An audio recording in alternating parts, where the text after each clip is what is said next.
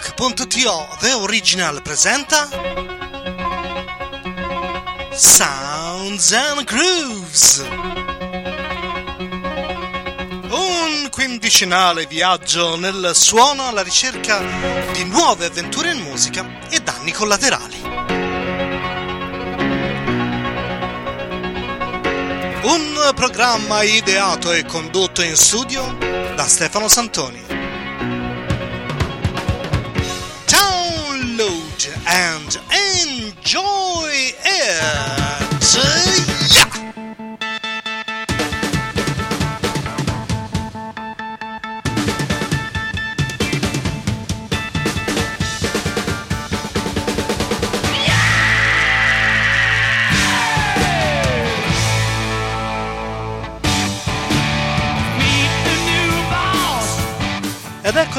Amici ed amiche di Radio Rock di Original e soprattutto amici di Sounds and Grooves, questo podcast eh, quindicinale condotto in studio da Stefano Santoni che ci porta un po' in, in giro per, eh, per il globo, nel terra ehm, nello spazio, nel tempo, andando a ritroso, poi tornando indietro, tutti i viaggi meravigliosi che ci consente di fare la musica. E quindi eh, sono i viaggi in musica eh, da, da, ascoltare, naturalmente tramite la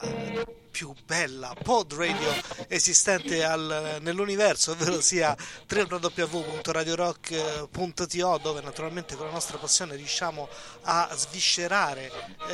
direi, mi, mi, permetto di dire anche con, con una discreta ecco, competenza la musica proprio a 360 gradi, le cose più vecchie, le cose più nuove, eh, andando veramente a spaziare su tutti i generi musicali, dalla prova di orchestra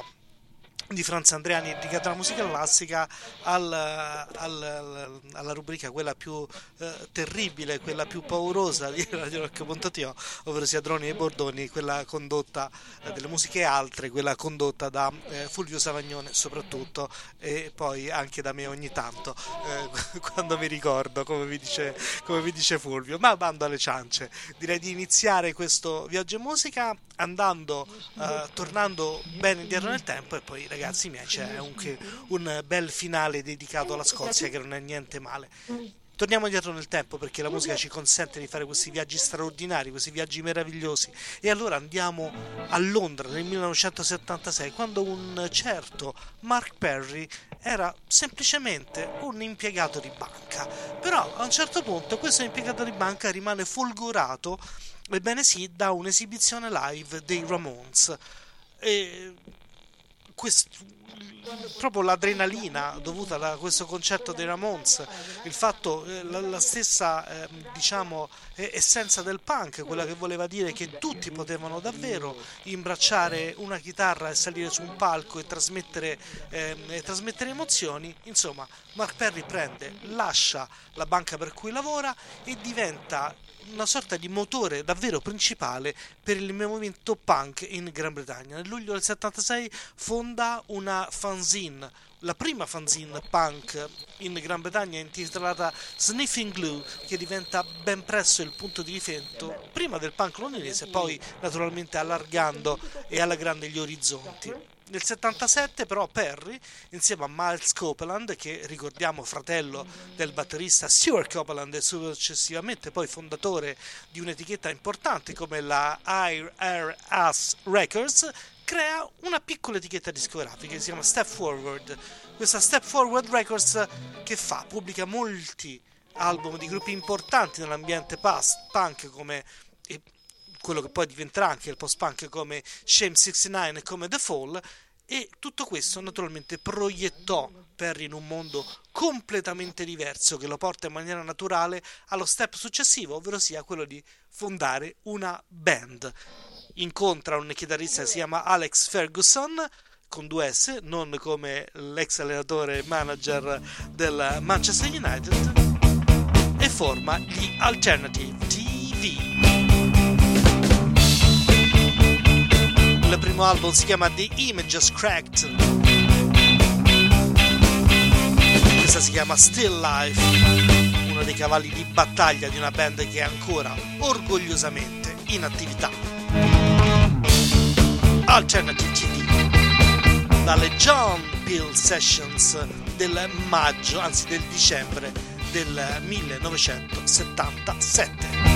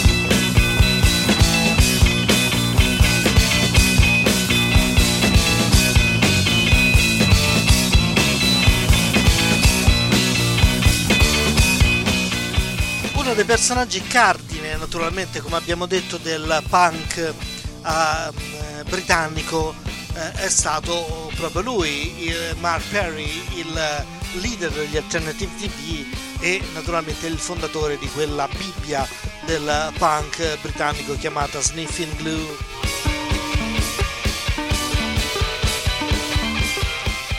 Questo naturalmente non gli ha, eh, non gli ha impedito di comunque eh, di mettere in atto varie contaminazioni anche sperimentali all'interno della sua band che poi ha portato a, a dei litigi frequenti tra i componenti del gruppo e tra lo stesso leader del gruppo e il suo pubblico. E In ogni caso, questa è un'istantanea meravigliosa e trascinante di quello che era il primo punk in Gran Bretagna, ci spostiamo oltreoceano per andare a trovare una band storica invece del punk statunitense e ancora più nel particolare del punk californiano. Sto parlando degli X. Uh, hanno, loro hanno diciamo, sono formati nel 77 e hanno sempre mantenuto invariata la loro formazione che comprendeva all'epoca Exen Cervenka alla voce, John Doe al basso e voce DJ Bonebreak dietro i tamburi e, e Billy Zoom chitarra e saltuariamente anche sax e pianoforte. In ogni caso, dischi strepitosi uh, come ad esempio Under the Big Black Sun e un silenzio poi che è durato ben 35 anni. Dopo 35 anni, nel 2020, ovvero sia due anni fa, che succede? Succede che gli ex tornano a incidere con la formazione originaria e danno vita a un album meraviglioso per eh, la strabordante energia che i quattro, nonostante l'età, continuano a sprigionare, un album intitolato Alphabet Land. E se prima, e se prima la canzone si chiamava Still Life, questa qui invece, mantenendo le stesse iniziali, invece si chiama Strange Life ed è proprio strana tra l'altro la vita. E se era strana nel 77, nel 2020 ancora più strana è nel 2022, peggio che mai.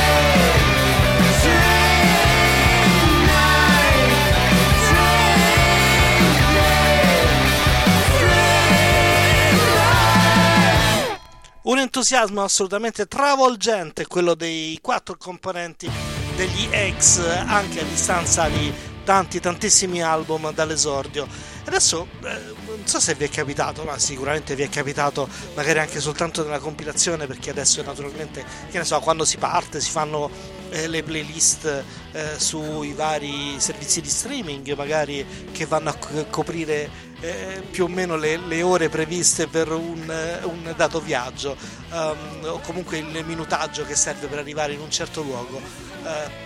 mentre prima naturalmente c'era il culto delle famose cassette, no? si facevano le cassette e si cercava di, di mettere insieme delle, delle, canzoni su una facciata e poi sull'altra. La compilazione di un, del, diciamo, della tracklist di un, di un podcast eh, va perlomeno sugli stessi binari, si cerca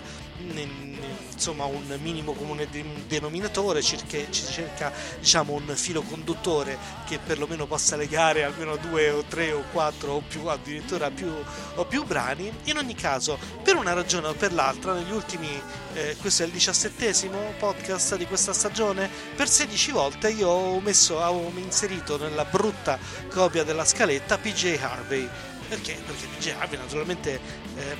grande inizio di carriera anche un po' eh, come anche un po' ha fatto anche scandalo se vogliamo i suoi atteggiamenti eh, anche un po' provocatori eh, un esordio quasi misconosciuto eh, che ha reso comunque celebre e importante un'etichetta britannica come la G-Pure eh, abbiamo parlato di PJ Harvey perché era eh, creditata come semplicemente Polly Polly Harvey, non ricordo come Polly Jane in un album dei, di uno dei miei gruppi preferiti, sono i Mushake con cui vi ho rotto le scatole più di una volta, ma non vi avevo mai presentato un brano solista, mi è sempre sfuggita dalla scaletta per una ragione o per l'altra, ma adesso ho deciso di fare ammenda. Perché lei comunque come rock al femminile è tra i personaggi senza ombra di dubbio più importanti della storia del rock il suo secondo album si intitolava Read of Me. Era il 1993 e questa è una traccia splendida che si chiama Mist.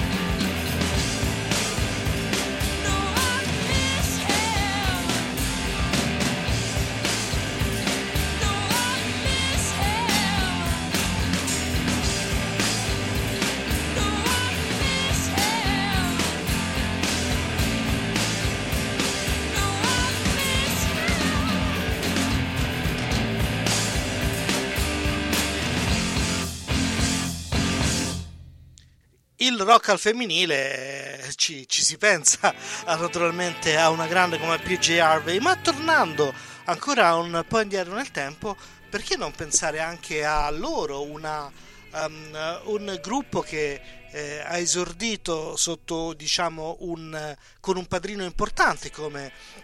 Mayo Thompson. Uh, loro siamo, siamo appunto in un eh, in un eh, periodo dove, 1979, il periodo post-punk, c'è una chitarrista che si chiama Anna da Silva,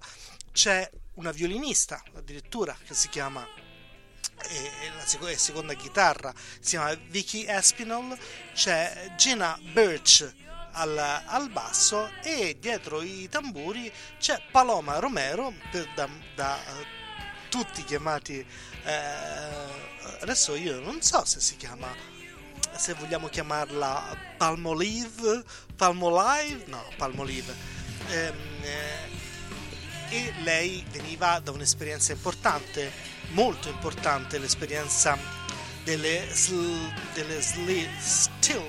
porca miseria. Adesso veramente slits. Eh, a volte mi inceppo tra la L e la T. In ogni caso un gruppo importante, quello delle, delle Raincoats, che vanno a esordire con uh, un album,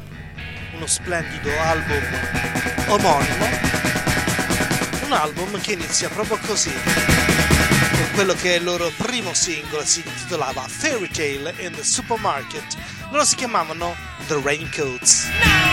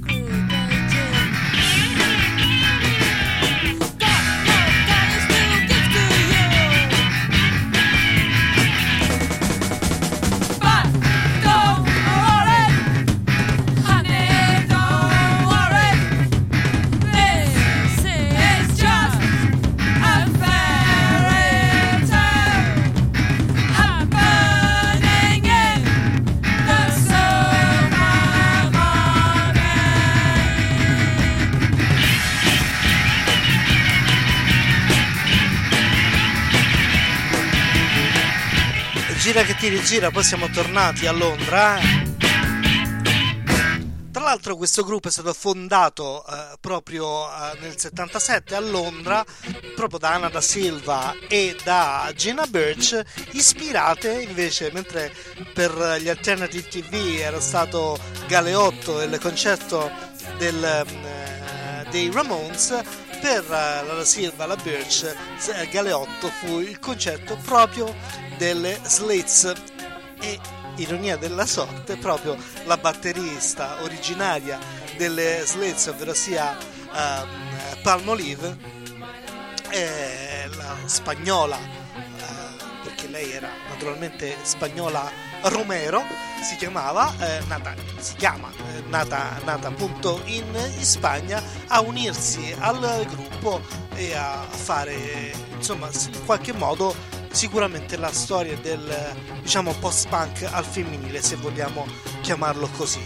Grande importanza per le Raincoats, ma grande importanza, tornando ancora più indietro nel tempo, per un duo um, formato a New York nel 1967 um, da Danny Taylor e da Simon che uh, riescono stranamente tra l'altro a fare il capolino nelle posizioni bassine nella classifica di, di Billboard. Ed è un, invece un disco importantissimo perché per, la prima, per una delle prime volte c'è un uh, uso pazzesco del, dell'elettronica insieme alla, alla, ritmica perché abbiamo eh, appunto ehm, Simeon che ha, aveva questo sistema di, eh, di oscillatori eh, accompagnati poi da eh, tamburelli, da ehm, praticamente le, la batteria di, di, Danny Taylor aveva eh, tipo eh, 13 tamburi, 5 cimbali, e tantissimi altri tipi di percussioni. Insomma, i due hanno creato davvero un modo pazzesco di, di, fare, di fare musica mettendo in mezzo appunto questa particolare pulsioni ritmiche con melodie se vogliamo folk eh, un, diciamo, un modo di fare musica che poi verrà preso naturalmente a piene mani dai Suicide sicuramente ma anche da molti altri gruppi e i Silver Apples sono stati davvero i primi a uh, fare musica elettronica e a farla in un, in un, certo, in un certo modo ecco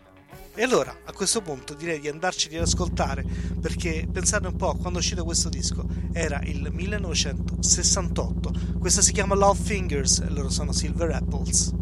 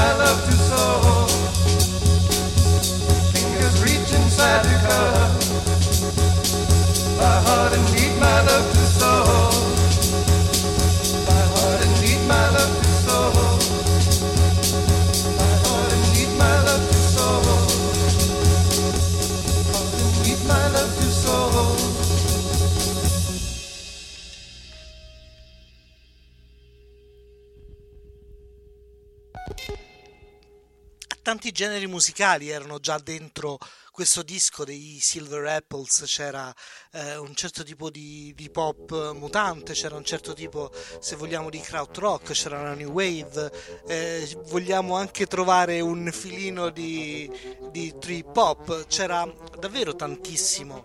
in, ehm, in, in questo album, un album davvero eh, incredibilmente importante per un certo modo di fare, di fare musica. E, e, c'è stato un gruppo che effettivamente eh, ha, preso, ha, preso, parecchio da questo, da questo modo particolare di, di, fare, di, fare, musica e allora andiamoli a trovare perché ne ho già parlato naturalmente prima ho parlato del, del gruppo il gruppo che in in qualche modo uh, ridefinisce il punk in qualche modo. Um, anche loro vengono da New York, lo si chiamano Alan Vega e Martin Rev che eh, in realtà ci mettono parecchio a convincere una etichetta discografica a pubblicare, se vogliamo, questo esperimento di, di, di, musica, di musica rock con le tastiere eh, di di Rev, il cantato di, di Vega, una, una, sorta di punk scarnificato, una sorta di, di punk a cui viene eh, in qualche modo tolto il sangue, ma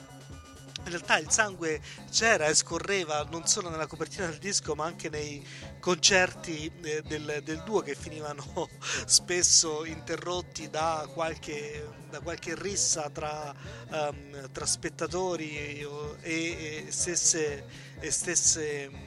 e stessi componenti de, della band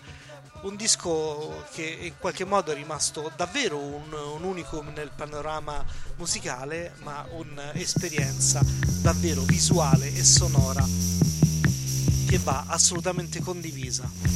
Questa è Girl e loro sono, anzi erano, i Suicide. Oh girl.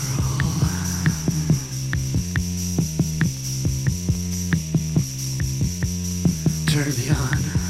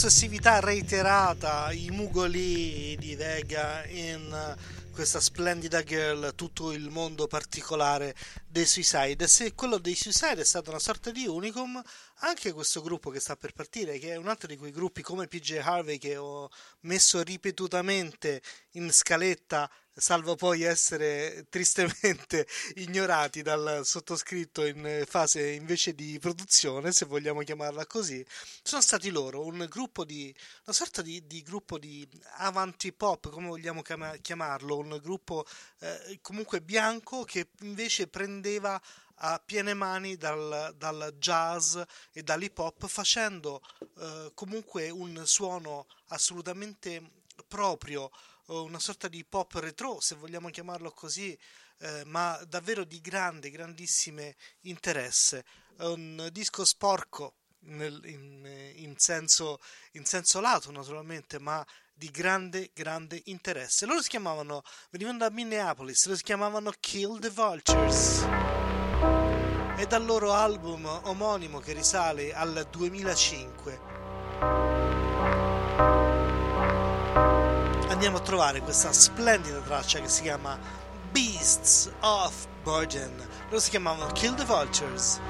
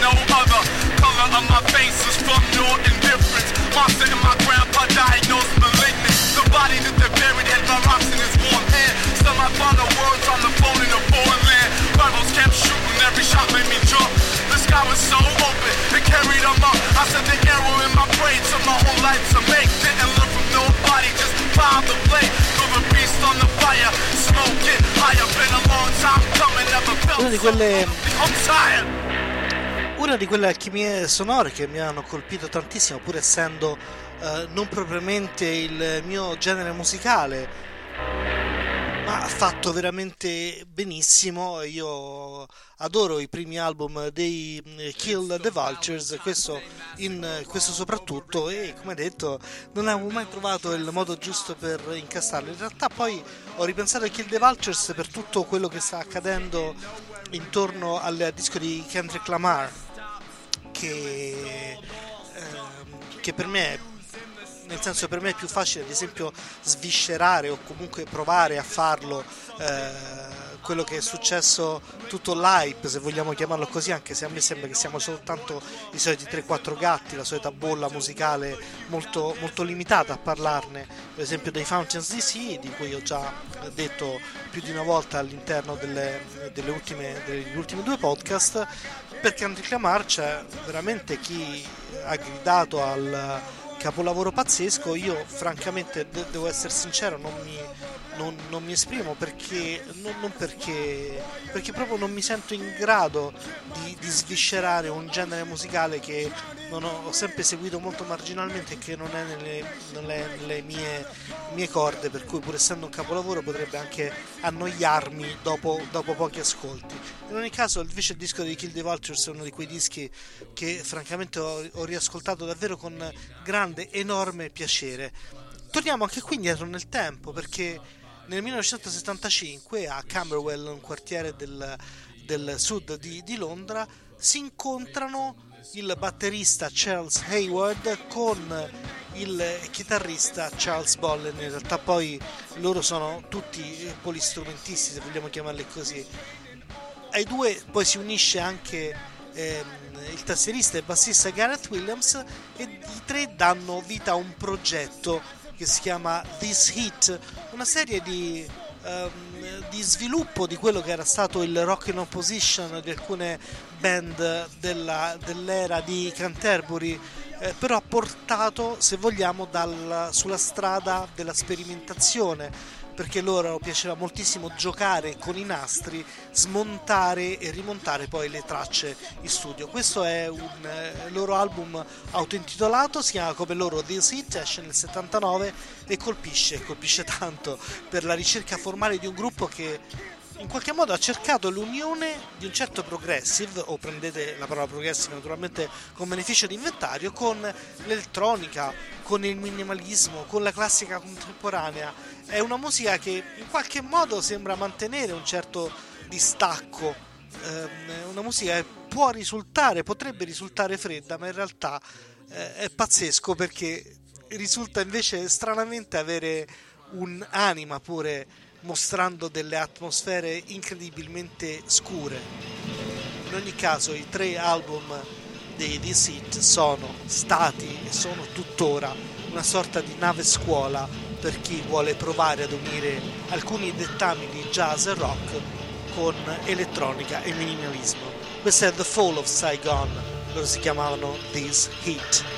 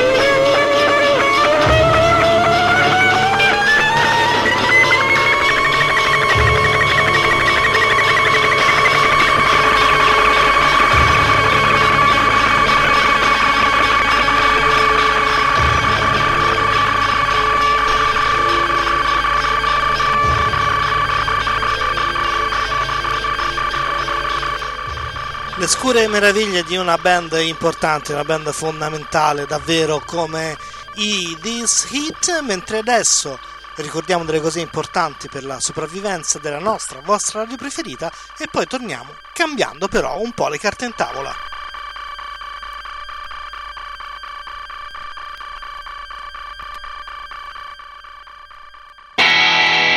RadioRock.com Volete l'originale, sì o no? Sì o no? Radio Rock The Original è la vostra web radio preferita, di fiducia, libera e indipendente. Aiutaci a mantenere la nostra e la tua libertà. Con PayPal è facile, vai in home page, clicca su Donate e regalaci quello che puoi o almeno quello che vuoi. Partecipa, sostieni anche tu Radio Rock The Original, la web radio libera che non trovi in FM, l'originale. RadioRock.to The Original.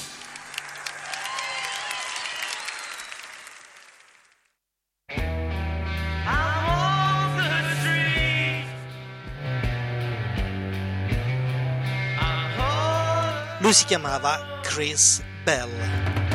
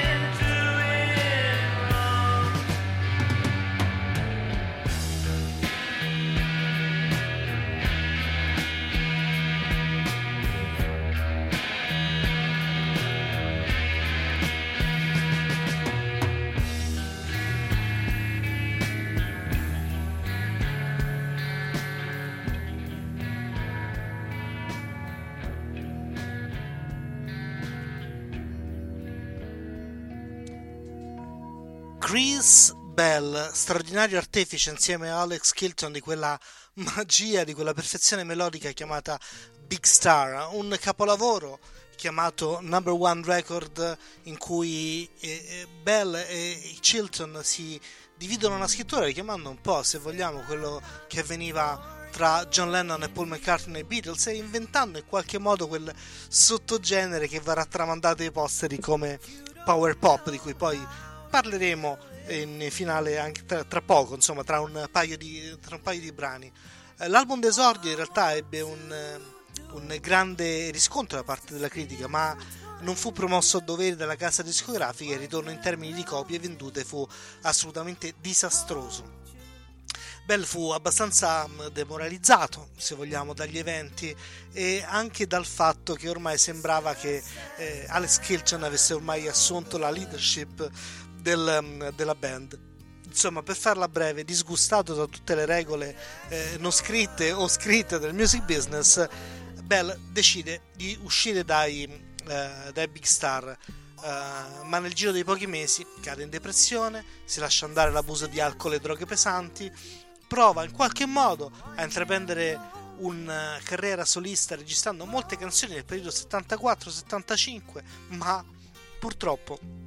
non farà in tempo a pubblicarle perché nel 78, il 27 dicembre, a soli 27 anni, mentre si trovava a bordo della sua Triumph TR7,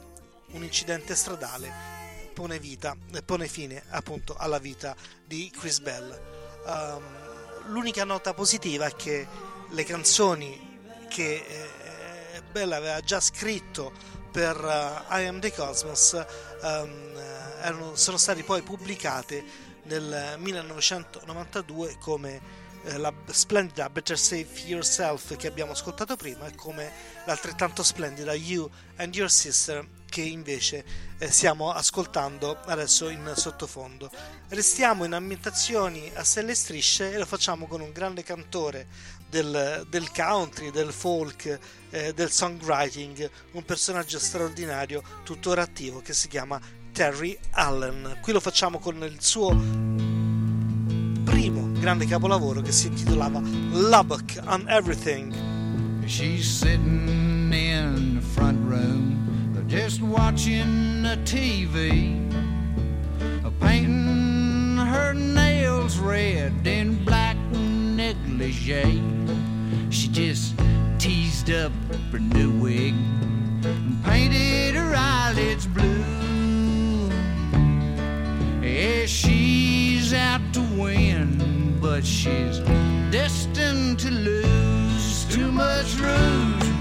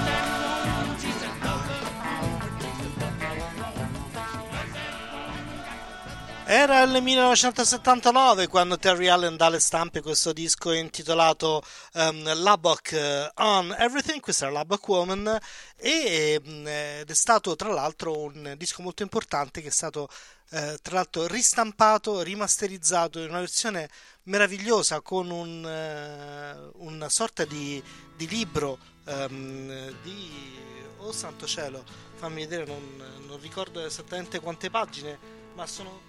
ah, 28 pagine, un libro di 28 pagine, poi formato eh, 12 pollici, per cui anche abbastanza cicciotto e bello da vedere, da sfogliare, pieno di foto, di, eh, di scritti, di curiosità su questo disco bellissimo.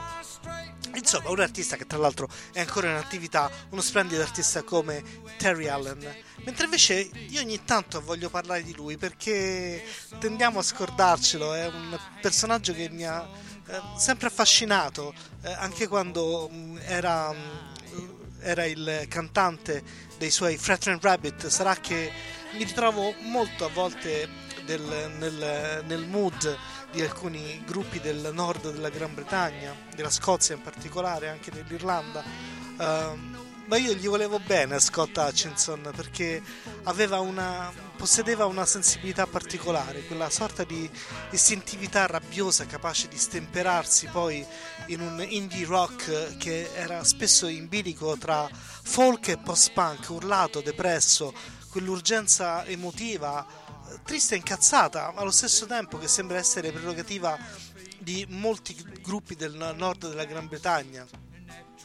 dai Mogwai agli Arab Strap. Lui era un frontman divertente, talentuoso, uh, capace di parlare e cantare con una sincerità spiazzante e quasi a volte brutale davanti a un pubblico piccolo a un pubblico grande. Non era una rockstar famosa, non era un, uh, un Chris Cornell, non è tanto per uh, pensare a, un, a uno che un altro artista che ci ha lasciato in tempi recenti e probabilmente Scott Hutchison è stato già dimenticato da molti perché i Fratron Rabbit sono sempre stati una sorta di piccolo gruppo di culto quasi sconosciuto al di fuori di una ricerca cerca di appassionata. E dopo la morte di Scott um,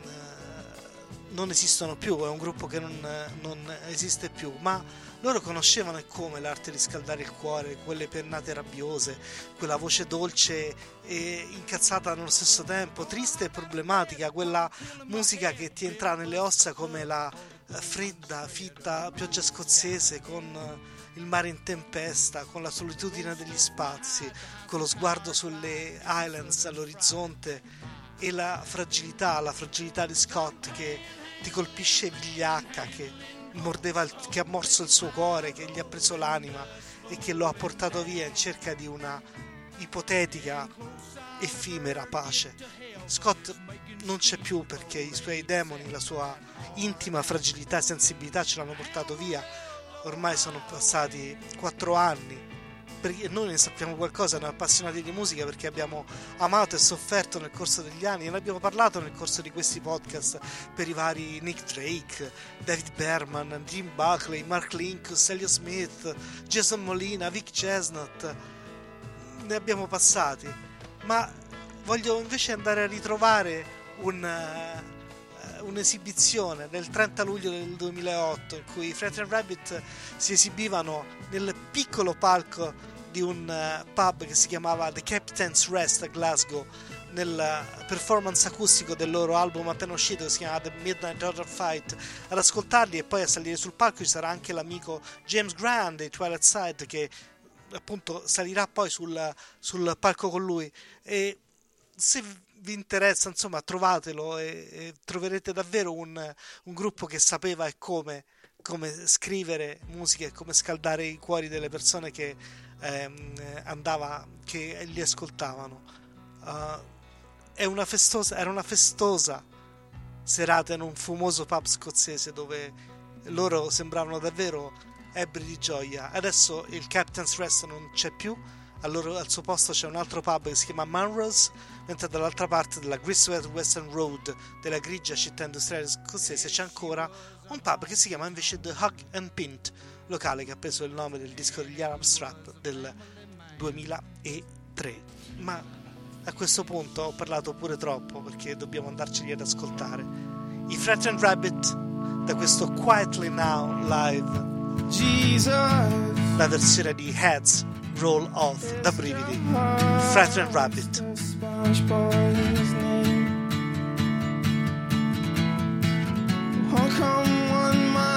his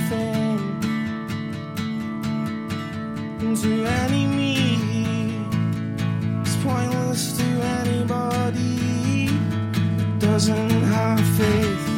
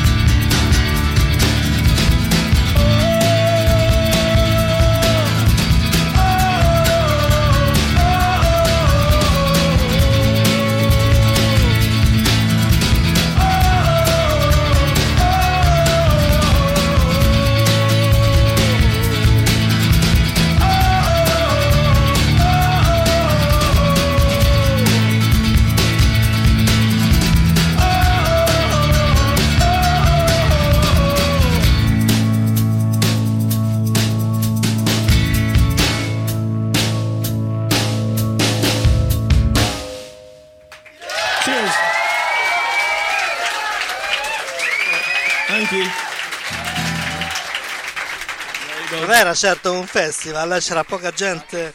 anche perché cioè, non è che c'era poca gente, il pub era pieno, ma il pub essere piccolissimo. Il Captain's Rest Glasgow era il 30 di giugno del 2008 e loro erano, erano i Fat Red Rabbit che presentavano appunto il loro, il loro album dal vivo e un gruppo e un ho detto un, eh, un personaggio che naturalmente non è molto eh, conosciuto, ma che francamente mi è eh, rimasto davvero nel cuore. In ogni caso, il Power Pop ne abbiamo parlato prima, la Croce di Sant'Andrea ne abbiamo parlato prima, naturalmente la bandiera della Scozia, il gruppo di riferimento che unisce la bandiera di Sant'Andrea e il Power Pop sono loro senza ombra di dubbio.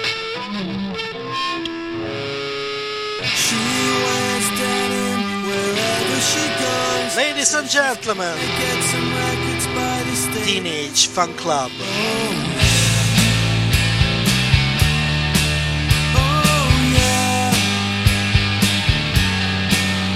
Still she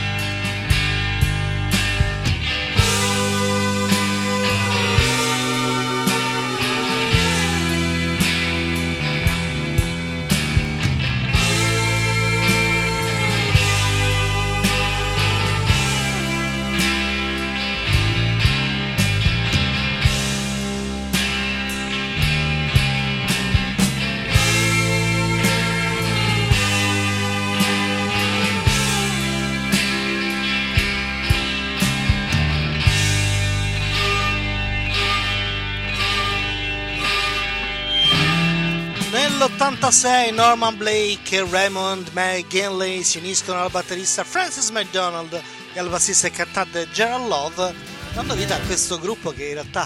continua a sfornare e come dischi meravigliosi anche ai giorni nostri, eh, con il medesimo entusiasmo sicuramente con una encomiabile davvero coerenza artistica. Questo nello stesso giorno eh, la cosa divertente di questo questo era The Concept tratto dall'album forse più bello comunque più considerato dei Teenage Fan Club intitolato Band Vagonesque eh, che inizia con questa splendida The Concept. E, e la cosa divertente è che la Creation Records ehm, pubblica nello stesso giorno, il 4 novembre del 91, questo disco bellissimo di Range Fan Club e un altro disco che in qualche modo è, è stato di una grande importanza per lo shoegaze, ma non solo, ovvero sia Loveless dei My Bloody Valentine. In ogni caso eh, è un disco che non vende quanto merita, anche se poi eh, Kurt Cobain aveva insistito, pensato un po' per far aprire molti, eh, molti, eh, molti concerti del tour dei Nirvana, eh, del tour di Nevermind proprio a- a- ai Teenage Fan Club, ma in ogni caso il gruppo scozzese non ha mai, mai, mai rinunciato a incidere queste straordinarie melodie, come un'altra band eh, scozzese straordinaria, ma quella ehm, formata nel 79 a Edimburgo da Paul Haig, Bonnie Terrence, Malcolm Ross, eh, David Weddle, eh, si chiamavano, loro si chiamano Joseph Kay, band che si forma nel 1979, eh, i componenti del gruppo si erano conosciuti eh, nella, nella Fair Hill High School e hanno preso il nome dal protagonista, dal famoso insomma, protagonista del romanzo di Kafka intitolato Il processo. Eh, purtroppo poche, troppo poche testimonianze pubblicate, qualche singolo, un disco mai uscito per un eccesso di perfezionismo, un altro pubblicato in realtà quando la band era eh, già, già sciolta, il che ha contribuito naturalmente a formare quest'aura di band di culto in qualche modo intorno ai Joseph Kay. Eh, loro hanno avuto un merito straordinario, secondo me, quello di traghettare il post-punk in una forma, diciamo, nuova di pop che andava a sfiorare anche la new wave in questa alternanza eh, fresca e profumata di chiari e scuri come questa splendida Sorry for Laughing. Lo chiamavano Joseph Kay. Why the angels start to cry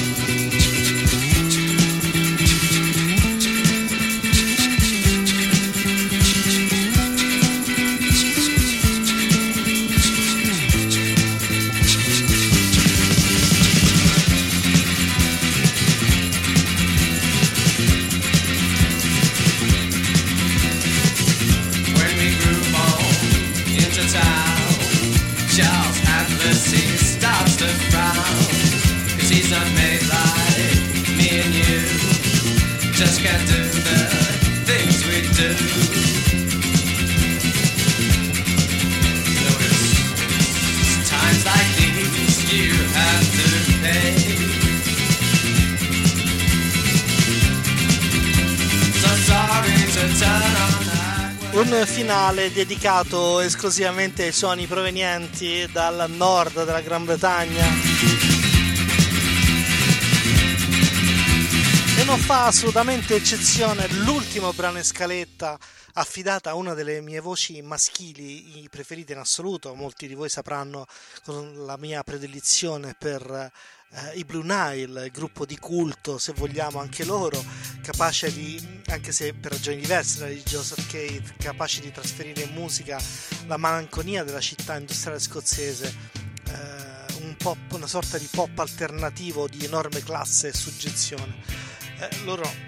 anche loro abbastanza perfezionisti, un eh, album ogni sette anni se vogliamo, eh, questa urgenza emotiva che si stempera in questa tipica crepuscolare mal- malinconia appunto tipica del nord della Gran Bretagna, le cui, che, e con la voce soprattutto di Paul Buchanan che riesce a riempire davvero eh, la notte e le atmosfere dilatate della band. Um, nel 2012 è uscito il primo e unico album solista appunto di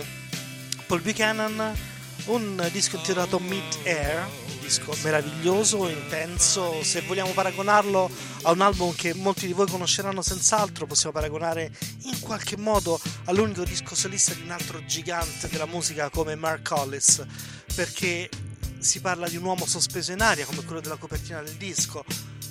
pochi sapienti tocchi di pianoforte, degli archi che sono appena sfiorati e la voce, che voce, quella di Buchanan che riempie tutto lo spazio emozionando e riesce a portarci in una dimensione altra come solo lui davvero sa fare, un viaggio notturno e cinematico con cui voglio chiudere appunto questo, questo podcast perché come detto di emozioni di sentimenti mai come in questo credo periodo storico ne abbiamo assolutamente assolutamente tanto tanto bisogno senza che vado poi a sviscerare. Sappiamo tutti benissimo quello che, quello che accade intorno a noi. E per questo poi voglio regalarvi questo brano che si chiama Half the Word questo brano piccolo notturno ma di grande emozione e sentimento proprio un regalo per la fine della trasmissione. Un abbraccio da parte di Stefano Santoni. Vi lascio con Paul Buchanan. Noi ci sentiamo tra due settimane con un'altra puntata di Sounds and Grooves. Un abbraccio a tutti grazie. Dreaming